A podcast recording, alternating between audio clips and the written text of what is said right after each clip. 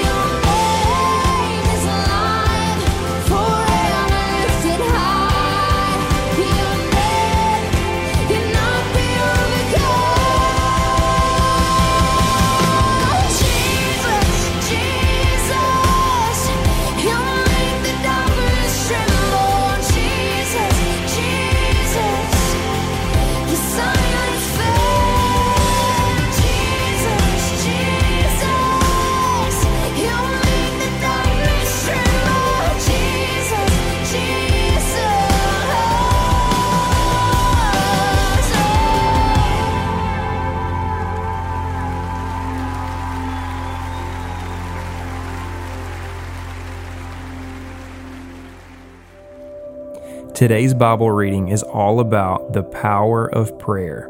So, if you have your Bible, open up to Matthew chapter 6, read the passage, and then you can resume the video when you're done.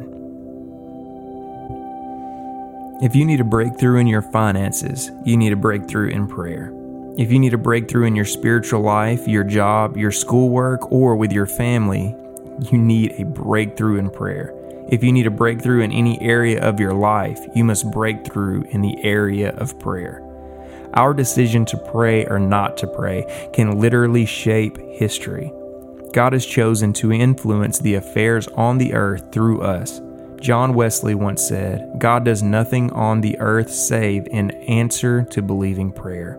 God has never given up ownership of the earth, He just assigned you the responsibility to govern it. He calls on you to act that responsibility out through your faith and prayers. So, why should we bother to pray? Because God has called you to, so His power and plans can be released on earth. He wants to have communion, intimacy, and constant conversation with you. Choose to respond to God's mandate to pray and watch His kingdom come and His will be done. Start praying today. Let's activate this heart of prayer in our lives. I'm going to read a quick prayer and I want you to repeat it after me. Lord, help me understand the power of prayer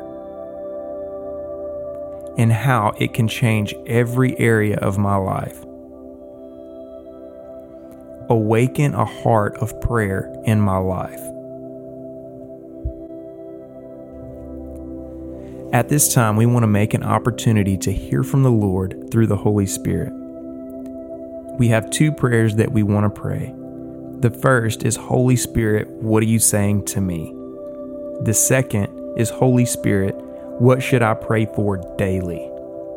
As you pray these, pause for a few moments, listen to the Holy Spirit, and write in your folder